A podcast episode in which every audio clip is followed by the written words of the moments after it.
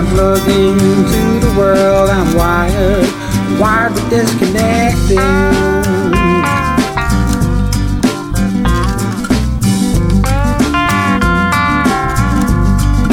Wired but disconnected.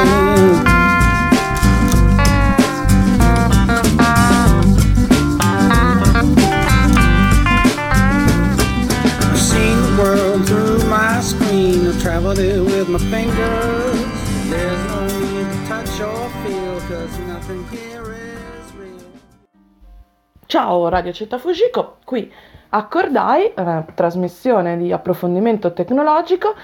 E um, apriamo con un evento, però un evento um, non basato sulla tecnologia, ma è importante per quanto um, parla della trasmissione radio che va in onda uh, alternata alla nostra, ovvero Taci anzi Parla, citazione da Carla Lonzi, ed è il podcast divulgativo della Casa delle Donne per non subire violenza di Bologna. Um, Vi segnalo un evento di questo ehm, sabato venti gennaio, che ci sarà l'inaugurazione della loro sede in quartiere Cirenaica, eh, in via Masia ehm, diciannove barra A, eh, quartiere scusate San Donato San Donato San Vitale, vabbè, zona Cirenaica effettivamente, la più, nella, nuova, nella cosa più specifica, e si spostano dopo oltre vent'anni dalla storica sede di via dell'Oro numero tre eh, per ehm, appunto spostarsi in via Masia diciannove barra A. E sabato dalle... Mh, Sabato venti gennaio dalle quattordici alle diciotto eh, ci sarà questa, questa festa di inaugurazione della loro sede. E vi ricordo che sul loro sito, che è casadonne punto it, trovate tutte le, um, tutti i dettagli di questo evento. E sul nostro, sul nostro podcast Accordai Gattini Ninja eh, trovate anche il link all'evento, ma sicuramente è più facile ricordarsi casadonne punto it. E, mm, e quindi da, da, detto ciò um, proseguo, proseguo con invece qu- quanto più nella nostra tematica. E um, oggi vi voglio, andiamo avanti a parlare delle vari approfondimenti mh, del Chaos Computer Congress, che è stato sempre tra eh, Natale e Capodanno praticamente dell'anno scorso, però porta le, più, le principali novità eh, informatiche e anche investigative del, del nuovo anno ormai praticamente. E ehm, dopo aver parlato dei treni polacchi aggiustati da un'operazione di hacking, eh, andiamo a vedere l'esposizione di, ehm, del team di eh, ricerca di Kaspersky, quindi ehm, di nazionalità russa probabilmente, eh, su ehm, il talk che hanno, sulle loro indagini che hanno condotto per sei mesi sui loro stessi dispositivi, perché eh, da quanto ci racconta l'abstract eh, che troviamo sull'evento del C C C, eh, ci dicono: immagina di, disco- di, discovery, di scoprire un attacco zero day Al, al, al telefonino, all'iPhone del tuo collega mh, di lavoro, eh, come ricercatore appunto a Kaspersky, che è un famoso antivirus. E, e quindi da quel momento in poi eh, passano sei mesi a monitorare e a capire che cosa eh, li stava attaccando e come questo attacco si stava inoltrando nei loro dispositivi. Hanno chiamato Operazione Triangolazione perché appunto hanno, hanno, re, hanno scelto di, eh, che fosse più importante vedere che mosse faceva l'intrusore piuttosto che ehm, e, e gestire la situazione, piuttosto che denunciarla immediatamente. Eh, la, la discussione pubblica è avvenuta, è avvenuta proprio con... Eh, prima la disclosure, si dice, quindi prima la, hanno informato la Apple, perché questo è tutto un discorso su telefonini iPhone, e, um, e prima hanno informato la Apple, la Apple ha patchato, si dice, ha aggiustato le cose, e, e questa è la prima grossa disquisizione pubblica che viene fatta appunto al più grande evento hacker eh, europeo, che è eh, il Chaos Computer Congress, è anche il più grande evento hacker mondiale. Ehm... E quindi ehm, visto che hanno già fatto un mega, rias- un mega riassuntone, non posso chiamarlo riassuntone perché ne è quasi quaranta minuti di discussione, se fate conto la presentazione del Congress ne è durata qua- un'oretta, quindi l'hanno praticamente doppiato, ehm, e, e quindi ringrazio gli altri, di, gli altri tipi, i tizi di Hack Meeting come me, che tengono una trasmissione radio settimanale su Radio Blackout di Torino, che ehm, vi mando in onda praticamente mh, tutta la parte su questo su questo approfondimento di operazione triangolazione, quindi mh, un attacco che eh, quindi un'operazione che eh, mano a mano eh, esplora come un attaccante ignoto, poi si faranno alcune ipotesi su chi possa essere, eh, un attaccante ignoto sfrutta delle vulnerabilità sconosciute a zero click, quindi senza interazione dell'utente, eh, per infettare ehm, lo smartphone di un ricercatore del noto antivirus russo. E, eh, e quindi appunto questa cosa Eh, avviene, ma avviene in maniera controllata, quindi non hanno, hanno fondamentalmente bruciato i loro vettori di attacco, e, e quindi proprio per questo anche il titolo è il duemilaventiquattro sarà un anno più, più salvo, più sicuro, più safe, nel senso che ora tutti questi vettori di attacco, eh, di cui uno proprio brutto brutto brutto che mh, toglieva le, eh, disabilitava i controlli su in lettura scritt- in scrittura fondamentalmente sul file system dei dispositivi A R M, che è l'architettura di tutti gli smartphone che utilizziamo, eh, ed è stato patchato, è stato aggiustato, quindi questa fondamentalmente cyberarma, eh, ovvero in realtà conoscenza tecnica eh, oscura ai più ma nota a qualcuno, era davvero un potente mezzo per controllare, eh, cioè per avere informazioni da un qualunque telefono del mondo, quindi da un qualunque smartphone del mondo, che sono quasi praticamente tutti ad architettura A R M, e questa è la cosa più sconvolgente. Gli altri tre sono, gli altri quattro malu, gli altri quattro Um, le altre quattro conoscenze specifiche utilizzate per infettare l'iPhone sono relative agli iPhone, quindi insomma eh, vedete voi che sistema operativo usate, eh, però eh, non, non riguardano tutto. E, um, vi lascio all'ascolto, eh, questa sarà quindi fra poco Stacca Stacca da Radio Blackout. Parla.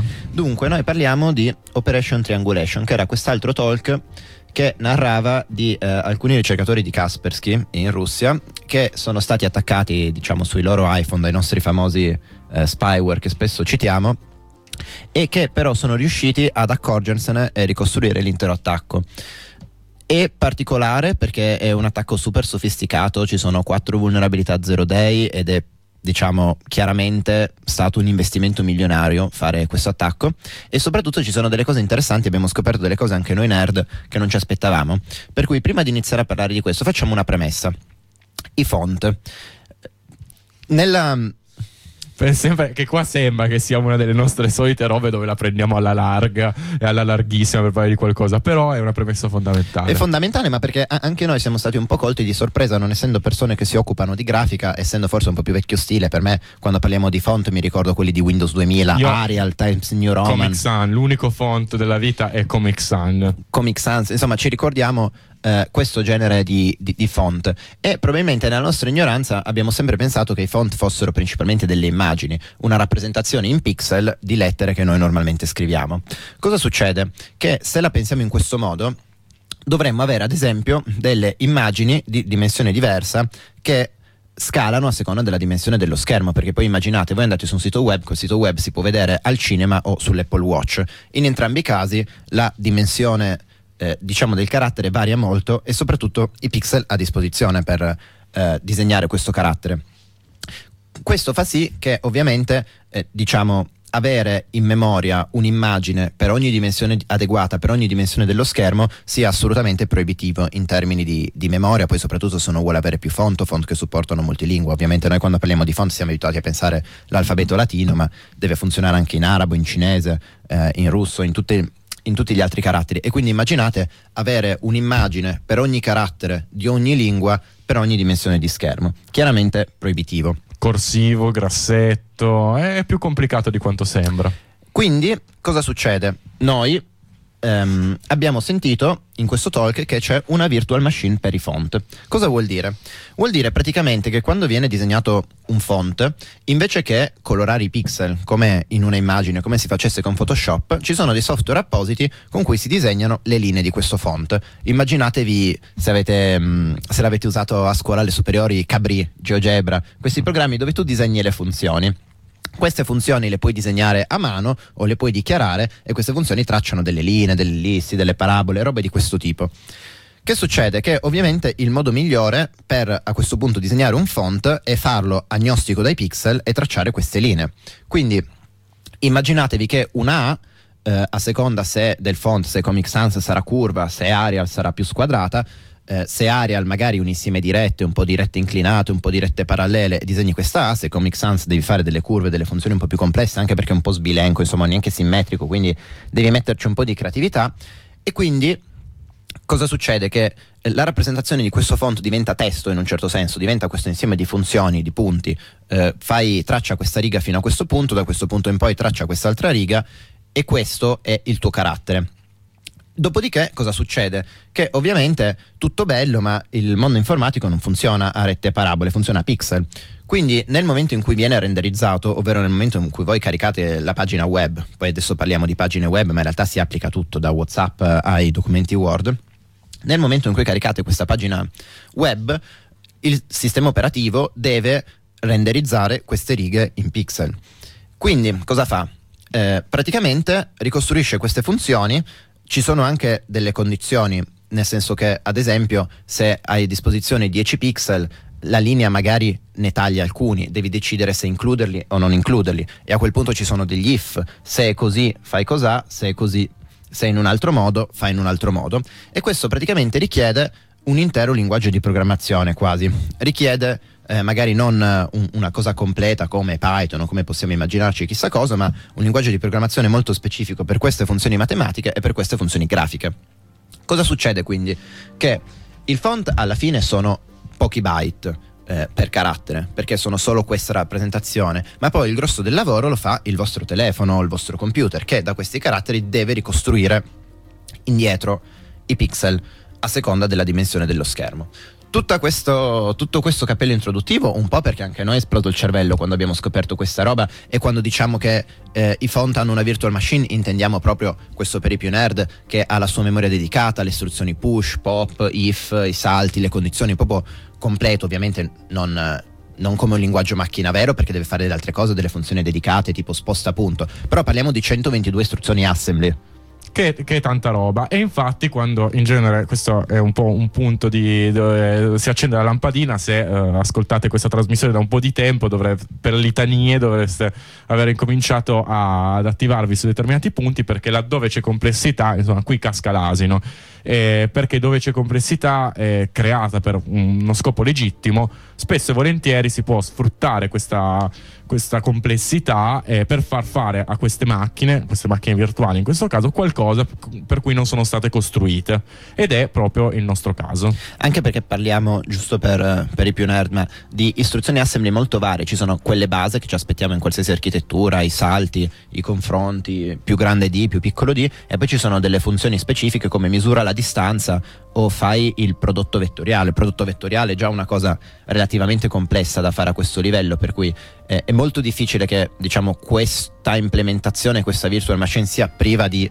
errori di programmazione, perché è, ha un livello di complessità molto elevato, e soprattutto è un vettore di attacco potentissimo, perché se tu riesci a ehm, diciamo, mentre solitamente bisogna eh, fare sfruttare dei bug che richiedono un sacco di ingegno in un certo senso per riuscire a scrivere le istruzioni che si vogliono. Qui si hanno già a disposizione alcune istruzioni per adattare questi bug ai dispositivi, per cui diciamo questo fatto che anche chi attacca possa costruire delle condizioni particolari, che è uno degli altri grandi problemi col JavaScript. Spesso sfruttare un bug, che ne so, in un JPEG, eh, nel fatto che il JPEG ha un formato e se il, il software che legge questo formato ha dei problemi, di solito lo puoi sfruttare staticamente. Tu metti del contenuto in questo JPEG e speri che funzioni. In questo caso si può sfruttare dinamicamente, puoi proprio costruire tutte le condizioni, tutti i corner case che sono necessari per raggiungere uno stato in cui puoi sfruttare questa vulnerabilità. Smettiamo di... L'ultimo appunto sui font è che non è la prima volta che parliamo di font, non è la prima volta che parliamo di font legati a un malware per iPhone, per iOS, perché il, c'è, stato, c'è un precedente nobile che era L'altro, l'altro caso, quello dei, di N S O, del, um, di, un, di un altro malware che sfruttava sempre i font, sempre della, della Apple, però quelli del, um, del, dei P D F, della storia dei P D F, eh, che era, anche lì mi pare c'era la macchina virtuale per un vecchio sistema di font utilizzato da alcune stampanti, una roba per retrocompatibilità, adesso vado a memoria, però insomma...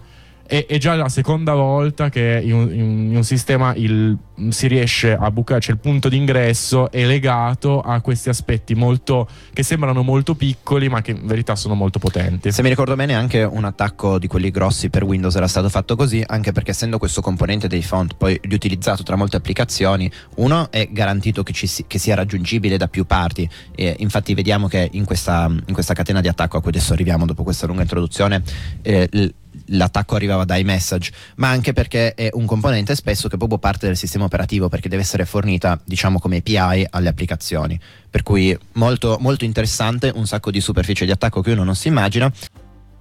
Questa è la trasmissione Stacca Stacca da Radio Blackout, anche loro approfondimenti tecnologici ehm, e, e, hack, e hacking e ehm, ritorniamo fra pochissimo on air.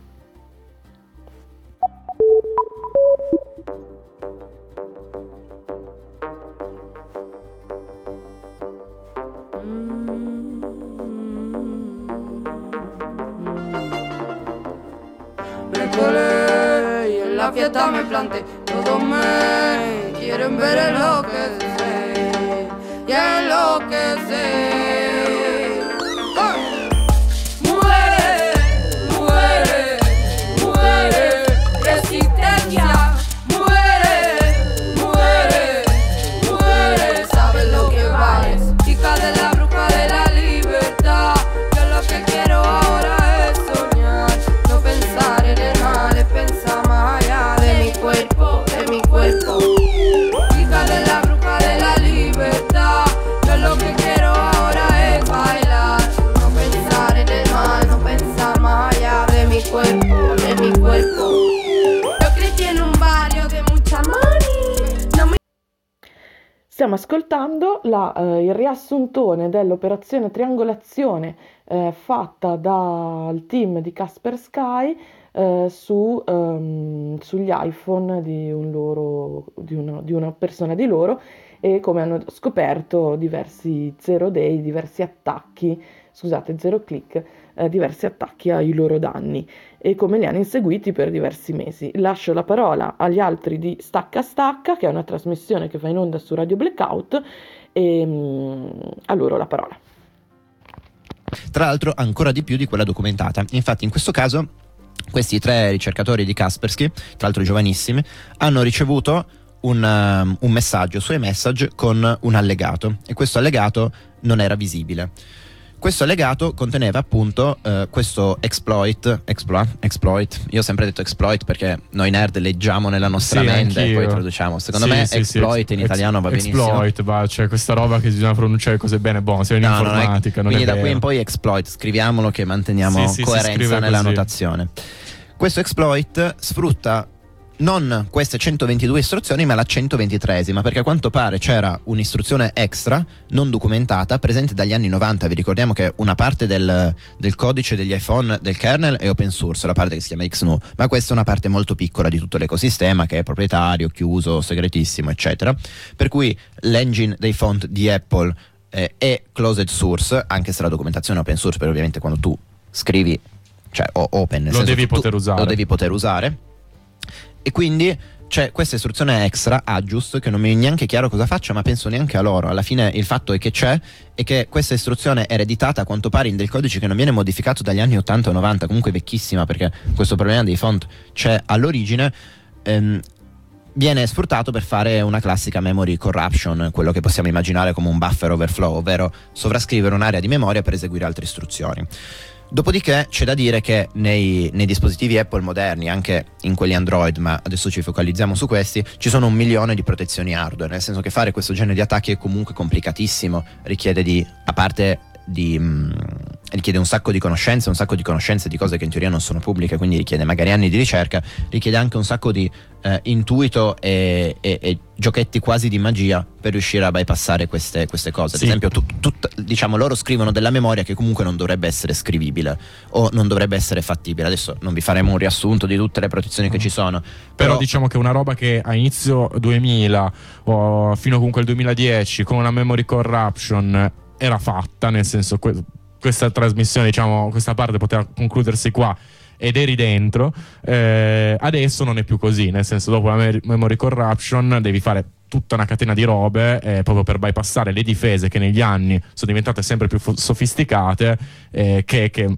rendono il tutto non banale. Cioè, per fare un, un esempio veloce giusto di nomi, noi siamo abituati a difese relativamente comuni, abbiamo, passato, abbiamo parlato in passato di eh, protezioni di memoria su Windows, nei browser, di A S L R, cose di questo tipo. I processori moderni degli iPhone ne hanno uno, due, tre, quattro e cinque che proteggono diversi eh, aspetti, il kernel, le applicazioni, i puntatori eccetera, e qualsiasi attacco deve pian piano, magari in stage, perché ovviamente queste difese sono incrementali a seconda del privilegio, ma non sono tutte applicate alla stessa cosa, vai passarle tutte, che comunque è molto complicato, ed è evidente che oltre ad esserci una spesa milionaria, chiunque abbia sviluppato questa roba eh, diciamo aveva il potenziale di farlo. Tra l'altro eh, ci piace fare digressioni, ma la, la faccia da culo che ci vuole per attaccare dei ricercatori richiede che tu sia molto molto sicuro di quello che stai facendo, a proposito, perché... di fiducia in se stessi. Esatto, se... perché in questo caso li hanno presi, in altri casi non li avranno presi. Mi ricordo una campagna della Corea del Nord in cui anche lì avevano provato a attaccare i ricercatori, però un conto è essere la Corea del Nord, che sicuramente non credo abbia le capacità di sviluppare questa cosa, un conto è essere magari, io qua ci metterei l'N S A, poi è un'attribuzione a cazzo di cane, però diciamo che se la sono proprio sentita, hanno detto rischiamo di bruciare quattro vulnerabilità preziosissime per attaccare eh, Kaspersky a Mosca. Sì, sì, quando, quando arriveremo alla fine, con, sommando l'obiettivo e la sofisticatezza dell'attacco, il numero di attori che nel mondo possono arrivare a una roba del genere son, sono veramente molto pochi. Sì, tra l'altro è difficile che sia uno di quelli che di solito identifichiamo come spyware commerciale, che sia N S O e queste aziende qua, perché poi lo spyware che è stato installato eh, a quanto pare non è conosciuto, non è mai stato rilevato prima, si vede che è vecchio, che esiste da un sacco di anni, una decina mi sembra, eh, ma non, non è mai stato incontrato in attivisti, eh, nelle brochure di queste aziende. Sapete che lo seguiamo spesso, quando abbiamo un nome lo, lo vediamo, è uno dei nostri argomenti di punta, ecco. C'è cioè sono tutta una serie di elementi che fanno pensare, ok, se non sono le aziende, se deve essere qualcuno che è in questo campo da almeno dieci anni, che ha a disposizione la capacità tecnica o economica di comprare eh, exploit di questo tipo, eh, eh, milionari, appunto, insomma, la lista si riduce ad agenzie governative di una manciata di paesi. Se poi lo sommiamo all'obiettivo, ovvero che Kaspersky, quindi un'azienda russa molto legata al governo e al, a tutta l'infrastruttura militare, industriale, informatica russa, ecco, diciamo, non puntare il dito su uh, Stati Uniti o mh, al massimo Israele, eh, cioè, risulta difficile pensare a qualcun altro, ecco, che sì, faccia questa cosa. Una campagna commerciale che colpisca chi fa gli antivirus è, è strano, c'è un rischio gratuito, rischi di giocarti più clienti e più soldi di quello sì, che puoi c- guadagnare. Hai speso milioni di, di dollari, di euro per produrre questa roba per poi bucare un antivirus, cioè vuol dire che qualcosa volevi tirarti fuori veramente. E niente, quindi um, in realtà è anche un bel mistero, perché comunque il fatto che il, diciamo, questo payload e questa roba non sia mai stata trovata prima ci fa pensare chissà su quante cose è stata usata e chissà quante volte non è stata rilevata. Anche perché si impegnano molto a non farsi beccare. Esatto. Qua. Infatti adesso tagliamo un po' corto sulle, sul, diciamo, i nostri tecnicismi da nerd. Che succede? Viene esploitato questo font. Questo font però non è, non è privilegiato e ci sono delle protezioni. Per cui da questo font fanno eh, privilege escalation, diciamo, in quello che è JavaScript Core, che è un engine che c'è dentro iOS per gestire le funzioni JavaScript più a basso livello. Eh, di solito quando parliamo di JavaScript parliamo di browser, ma in realtà ormai il JavaScript da una decina d'anni gira ovunque, anzi eh, fonti interne ci dicono che Apple sta sviluppando un coprocessore solo per il JavaScript. Quindi un pezzo di silicio che potrà avere che fa... JavaScript dentro. Esatto. Quindi eh, riscrivono questo engine JavaScript con di nuovo un uh, exploit molto complicato, si parla di undicimila righe di codice già deoffuscato e non abbiamo tutti i dettagli tecnici, non che magari li capiremmo neanche noi, però non sono proprio ancora pubblici. Una volta fatto questo, sfruttano alcune, eh, alcune funzioni di debug che a quel punto sono raggiungibili grazie a tutto quello che hanno fatto prima, e poi c'è un problema, ci sono queste eh, difese hardware che rendono una parte di memoria non scrivibile.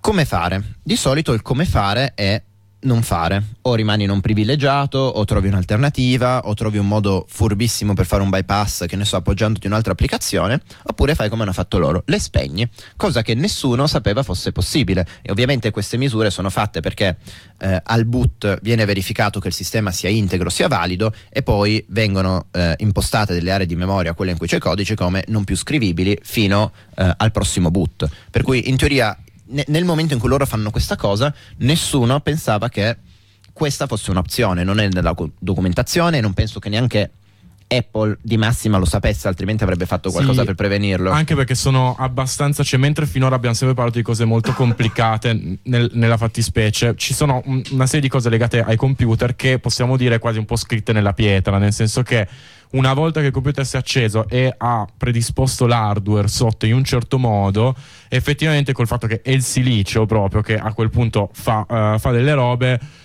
possiamo, cioè storicamente gen- in genere dici ok, se è così è così, buon, perché se il chip funziona così, che quando parte viene messo in quella modalità, buon, cioè, alla fine è proprio come se fosse poi un pezzo meccanico, cioè a quel punto cioè, o vai e, e giri la leva O, oppure n- non può essere in altri modi. E, e invece? E invece cosa succede? Succede che a quanto pare eh, facciamo un salto indietro. Come di solito si interagisce con l'hardware, ormai le digressioni sono parte della nostra, Ma tanto, della nostra trasmissione e poi ci piace. Di solito come si interagisce con l'hardware? Si interagisce che ovviamente ci deve essere un'interfaccia comune per i programmi per parlare con l'hardware, che può essere un timer, un sensore, un pin di qualcosa, qualsiasi cosa, l'orologio, queste robe qua, eh, tutti esempi base. Ovviamente anche per eh, usare funzioni avanzate più o meno si fa così, si fa quello che si chiama eh, M M- memory, mapping. Me- memory mapping, vuol dire praticamente che che ne so, il tuo orologio è connesso a un bus nella tua scheda e poi viene montato, tra virgolette, dalla C P U come eh, degli indirizzi di memoria. Questi indirizzi di memoria possono essere da leggere o da scrivere, ad esempio se c'è un timer, che ne so, tu sai che l'indirizzo mappato dalla C P U a zero x duemila c'è l'ora corrente, se tu fai un accesso lì leggi l'ora. Viceversa, se vuoi, che ne so, spegnere questo orologio a zero x duemilacento puoi scrivere uno e dire spegnere orologio, non mi serve. Questo a grandi linee. Quasi tutto l'hardware funziona così, per cui delle volte ricevi delle informazioni, delle volte scrivi delle informazioni e poi funziona a, a scatola magica, nel senso che tu non sai cosa l'hardware sta facendo, tu leggi la documentazione e dici se io metto un uno, un bit lì, in teoria questo controller deve fare questa cosa, e non c'è un modo per scoprire questo eh, se non usando il microscopio elettronico probabilmente sul, sul, sì, sul componente. Chi lo fa col microscopio elettronico, altra digressione, perché puoi scoprire come fare queste robe effettivamente, e sono state fatte gen- gente che prende il microscopio elettronico, taglia, in verità scioglie un pezzo, la, la C P U o un pezzo comunque che vuole studiare, e poi si mette a guardare dentro col microscopio e dice ah, queste linee, questa linea va lì, c'è questo bit qua, eccetera eccetera, e puoi ricostruire.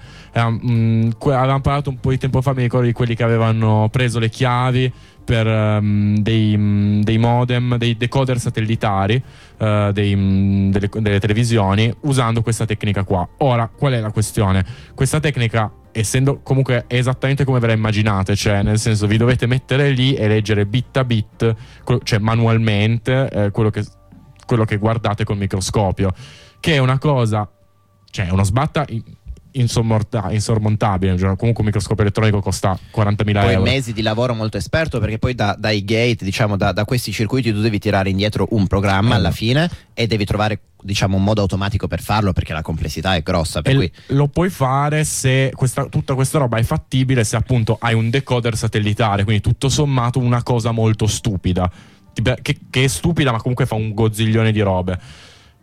Pensato su un C P U, una C P U, un system on chip come quello della, della Apple, che è di una complessità immane, cioè comunque è la punta di diamante della produzione della, della microelettronica moderna, è oggettivamente una, cioè una roba impensabile. Sì, sì, no, ci vogliono duecento anni. Cioè, in, in termini proprio di ore di lavoro uomo, di cose, c'è, cioè una cosa proprio neanche, probabilmente neanche con fabbriche di gente che, che, fa, che fa questa cosa, cioè proprio... C'è una complessità insormontabile. Quindi cosa succede? Che questi ricercatori di Kaspersky vedono che questo exploit a un certo punto, prima di andare avanti, scrive in dei registri, solo che questi registri non sono nella documentazione da nessuna parte, non nella documentazione ufficiale, non nel resto del codice di Apple, per cui comunque il codice, anche se closed source, si studia, per cui diciamo che eh, hanno cercato altri riferimenti, hanno fatto un sacco di debug, hanno cercato di capire da dove arrivasse, ma niente. Hanno trovato dei vecchi riferimenti di nuovo in del codice vecchissimo, senza però dei commenti o delle informazioni utili. Poi cosa succede? Che di solito comunque questi indirizzi mappati in memoria sono più o meno sequenziali, per cui se a zero x duemila c'è l'orologio, e anche se a zero x duemilacento non è scritto da nessuna parte, tu immagini che zero x duemilacento sia comunque dell'orologio. Per cui loro, guardando gli indirizzi adiacenti, hanno visto che questi... Questi erano molto vicini a dei registri che servono per controllare la, la G P U, che in questo caso è stretta, diciamo, non, non parliamo di G P U esterna come nei computer fissi, ma parliamo di un componente strettamente embeddato in tutta la struttura, perché sono processori ARM e un singolo, quello che si chiama system on chip, tutto si parla molto vicino, tutto è progettato insieme praticamente dallo stesso produttore, per cui le due cose sono strettamente legate. La G P U, per intenderci, è quello che fa la grafica, esatto, no? Di base. Cosa succede? Che loro scrivono dei valori in questi registri, e una volta che scrivono questi valori, questa protezione hardware non c'è più. Si può scrivere quello che prima non si poteva scrivere. Come mai? Uno, diciamo, uno come facevano a saperlo? Chiaramente non hanno, non hanno fatto tutta la storia del microscopio elettronico. Ci sono multiple possibilità. Uno, hanno accesso alla documentazione di ARM, ovvero sono andati dal produttore e gli hanno detto: questa roba la leggiamo noi, e l'hanno letta. ARM comunque non pubblicizza questa funzione perché è un grave problema di sicurezza a, a livelli altissimi. Penso che anche se Apple l'avesse saputo è, è da fargli causa, nel senso non puoi mettere una cosa che con dei bit lì spegne tutte le protezioni di sicurezza che mi hai permesso. È difficile sapere se Apple lo sapesse o no. A me viene da pensare no, perché è, cioè, è chiaramente un, un problema anche per loro. Loro, se vogliono fare debug, possono, producono dei dispositivi apposta e fanno debug, non hanno bisogno di questa roba in tutti gli iPhone, non, non si è mai sentito che sia stata attivata, per cui di nuovo viene da chiedersi come ha fatto chi ha scritto questo exploit ad avere questa conoscenza, anche perché per attivare questo, questo registro, per scrivere questo bit, non basta scrivere uno spegni, c'era da calcolare una relativa funzione complessa, diciamo crittografica, per scrivere eh, una specie di password, mettiamola così, per disattivare eh, questa funzione. Quindi di nuovo la funzione non è così complessa, nel senso che se fosse stata scritta in del software l'avremmo potuta capire anche qui io e il mio collega, ma scritta nell'hardware richiede di nuovo o anni di studio o saperla, e diciamo che propendiamo per, per la seconda. Sì, sì, e, e questo è uno degli altri elementi che ci fa pensare che comunque lo zampino degli americani, ancor più degli israeliani in questa roba, è che comunque l- abbiano convinto ARM a metterla dentro, che ci fosse, e comunque loro, avendo pa- cioè palesemente l'accesso al codice sorgente della Apple o, o ai progetti di ARM, sono riusciti a farseli dare.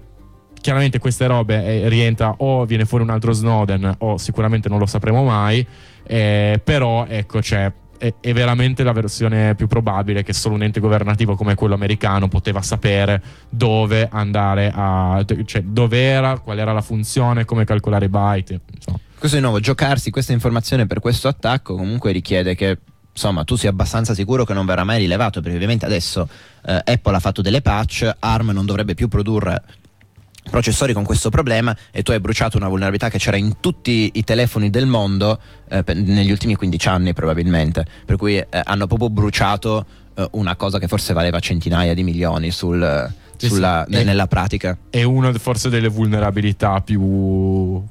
più diciamo costose che, che abbiamo visto passare negli ultimi anni, poi dal punto di vista, come dicevi te, di mercato e di quanto è utile.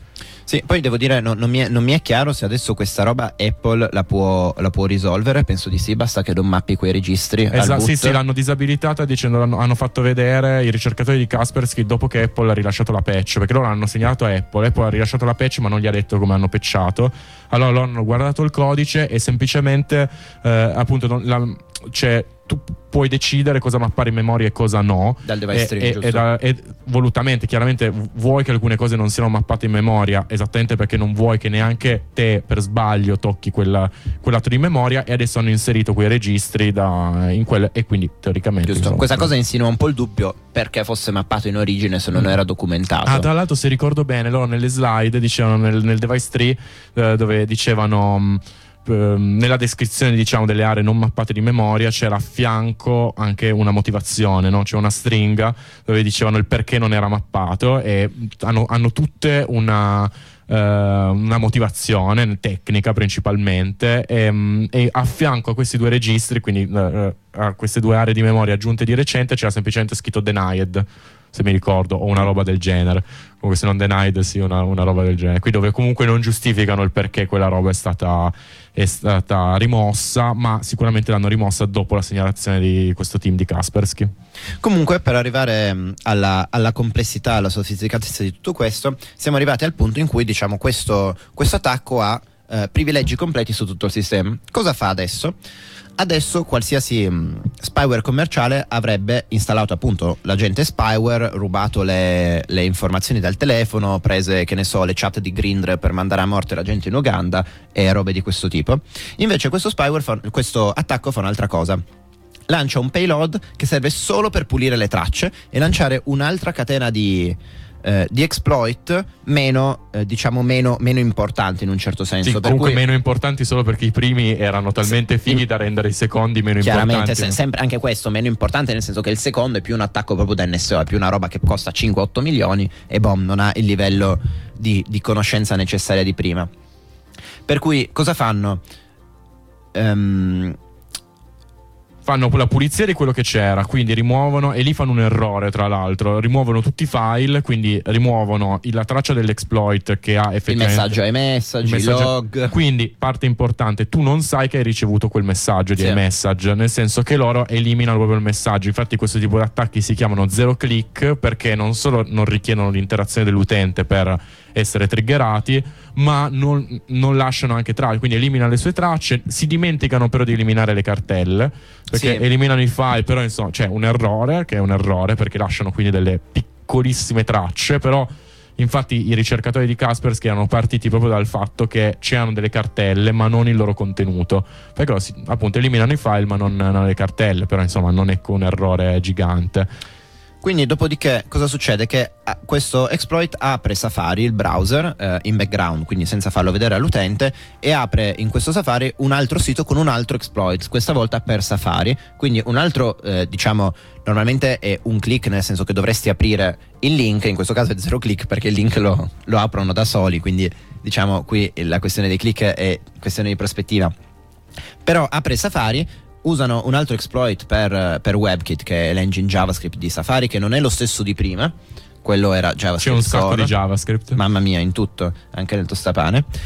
E questo, questo payload in JavaScript, prima di fare di nuovo l'exploitation, controlla un sacco di cose. Controllano che non siano i fondi debug di Apple, controlla che loro siano le persone giuste, ci sono praticamente gli hash delle loro email, quindi eh, di loro e altre quaranta persone, per cui diciamo che controllano che sia assolutamente nel target giusto. Uno, perché probabilmente non vogliono che sfugga, magari si ricordano di Stuxnet. Sì, esatto, comunque quelle robe dove non vogliamo spegnere una centrale nucleare.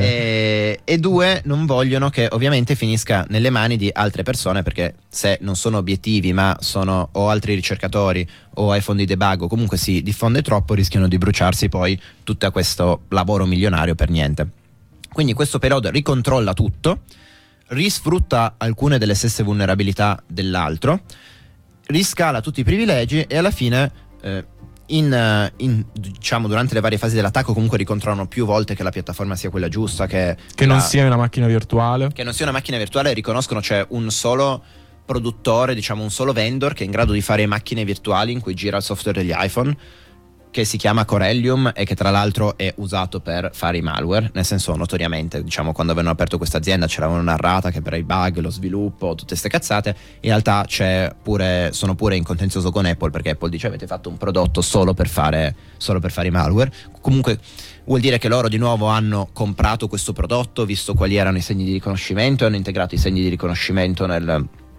Nel loro, nel loro attacco, e alla fine finalmente lanciano questo sofisticato spyware di cui non sappiamo quasi nulla perché eh, i ricercatori di Kaspersky ci hanno messo quasi un anno già solo a ricostruire questa parte delle vulnerabilità. Penso che lo spyware non ci abbiano ancora guardato e purtroppo il sample non è pubblico, per cui non so neanche in cosa sia stato scritto. Comunque alla fine lo spyware arriva e probabilmente arriva con la, anche la persistenza, ovvero che tutta questa cosa di, di avere l'exploit per il browser e non Uh, usare quello di iMessage invece serve per far sì che ogni boot ci sia un bookmark, una preview, qualcosa che riapre questa pagina, che a sua volta rifà la chain di exploitation e reinstalla lo spyware. Questo perché la, il disco, diciamo la, la memoria di massa con i programmi da cui si possono lanciare le applicazioni degli iPhone di solito è read-only al, al boot, nel senso che è difficile, quasi impossibile, sicuramente è possibile ma è estremamente complicato scrivere un malware che in automatico si lancia al boot, se non rifacendo la catena di exploitation.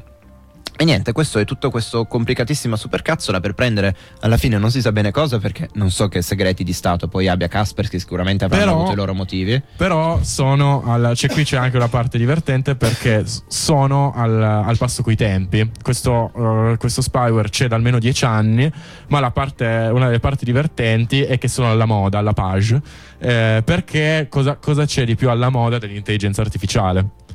La, la, la, la parte in cui guardano uh, una delle funzionalità che hanno guardato dentro, dentro lo spyware era il fatto del uh, tu prendi il controllo di un telefono, vuoi copiare tutti i dati, ma qual è il problema? Oggigiorno nei telefoni ci sono tanti dati e molto pesanti, nel senso pensate appunto all'utilizzo che, che normalmente le persone fanno di un telefono. Vado in vacanza, faccio un video, Eh, cioè, video pesa, cioè, pesa. O, ora non ce ne accorgiamo più tanto perché con l'aumento de- sia della banda sia della memoria dei, dei telefoni non ci rendiamo più co- adesso i telefoni c'hanno non so sessanta cento giga di, di memoria, quindi cioè, a- aumenta molto, però un video pesa tanti mega se non giga ed è complicato se dici adesso installi uno spyware che dice adesso prendimi tutto, perché magari sul telefono ci sono ottanta giga di dati e magari dei video ci sono appunto le, le vacanze, il, la volta al Luna Park, robe di cui verosimilmente non te ne frega un cazzo. Ora, come fai a decidere cosa tirare fuori? Ok? Ora, col testo, coi messaggi è facile, ma anche perché pesano poco, quindi dici vabbè dammi tutti i messaggi e facciamola finita lì. Però invece con, con i video, con le foto, e dire, io vorrei tanto le foto ad esempio che hai fatto ai documenti, quindi mh, hai fatto la foto a un foglio di carta, io vorrei tanto quella foto, invece non voglio la foto dei bambini in piscina, ok? Ehm, o, o magari viceversa, chi lo questo sa. Ve ne sarete accorti anche su Android se avete Google Foto che vi fa i backup nel cloud, ogni tanto vi dirà vuoi archiviare questo, ci sono le foto dei documenti, gli scontrini, oppure dire, vuoi buttare gli screenshot, ti servono ancora? Oppure ti suggerisce le foto a tema, sapete che Google ti fa il riassuntino, esatto, volendoti vendere il libro, le cartoline eccetera. Questa roba succede un po' online e un po' offline, poi nel contesto di Apple forse ancora più offline che nel contesto di Google. Apple mi pare sia tutto offline, con l'idea della privacy che cifra i backup di cloud, questa roba qua, questo, eh, questo riconoscimento lo devono fare offline, e questo è uno dei motivi per cui nelle nuove C P U ti dicono che ci sono i tensor processor unit, la, la co-C P U per l'intelligenza artificiale, perché diciamo fare questa roba nel cloud è più semplice, farla in locale senza far diventare il telefono, senza far andare il telefono a duecento gradi richiede del, dell'hardware dedicato.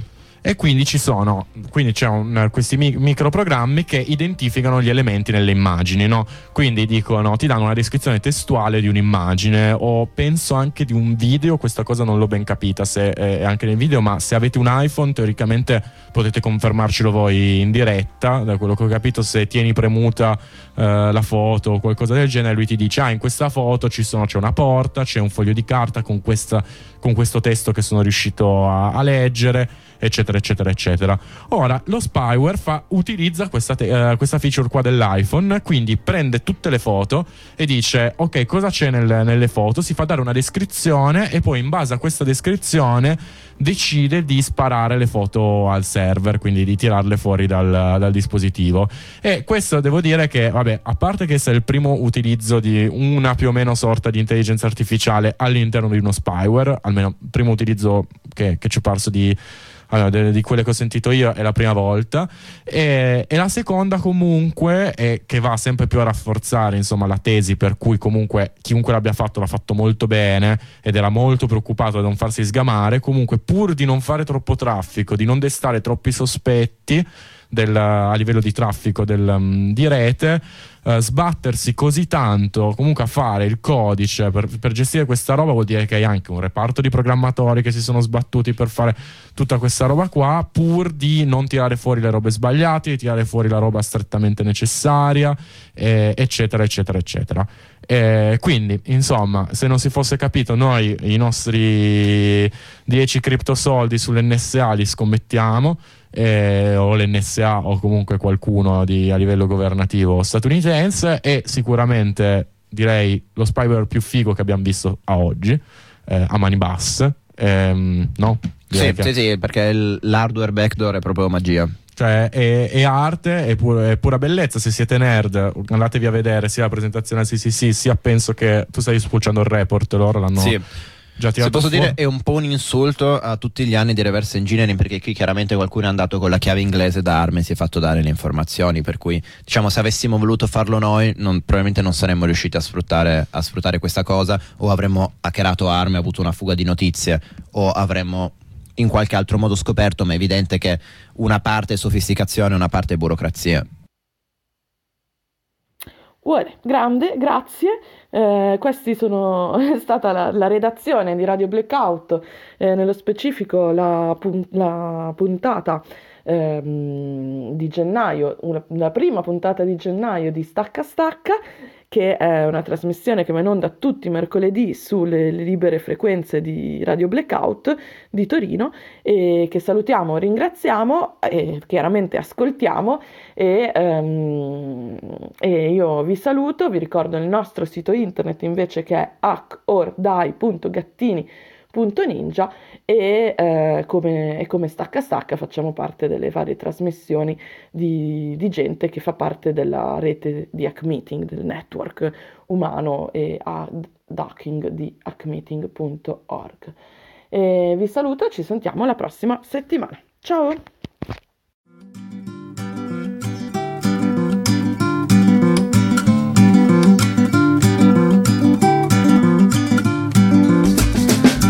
Plugged in, polarized, fist raised in anger, staring down, don't meet the eyes, everyone's a stranger, thousand tunes ringing in my ear, no time for conversation, thousand channels wide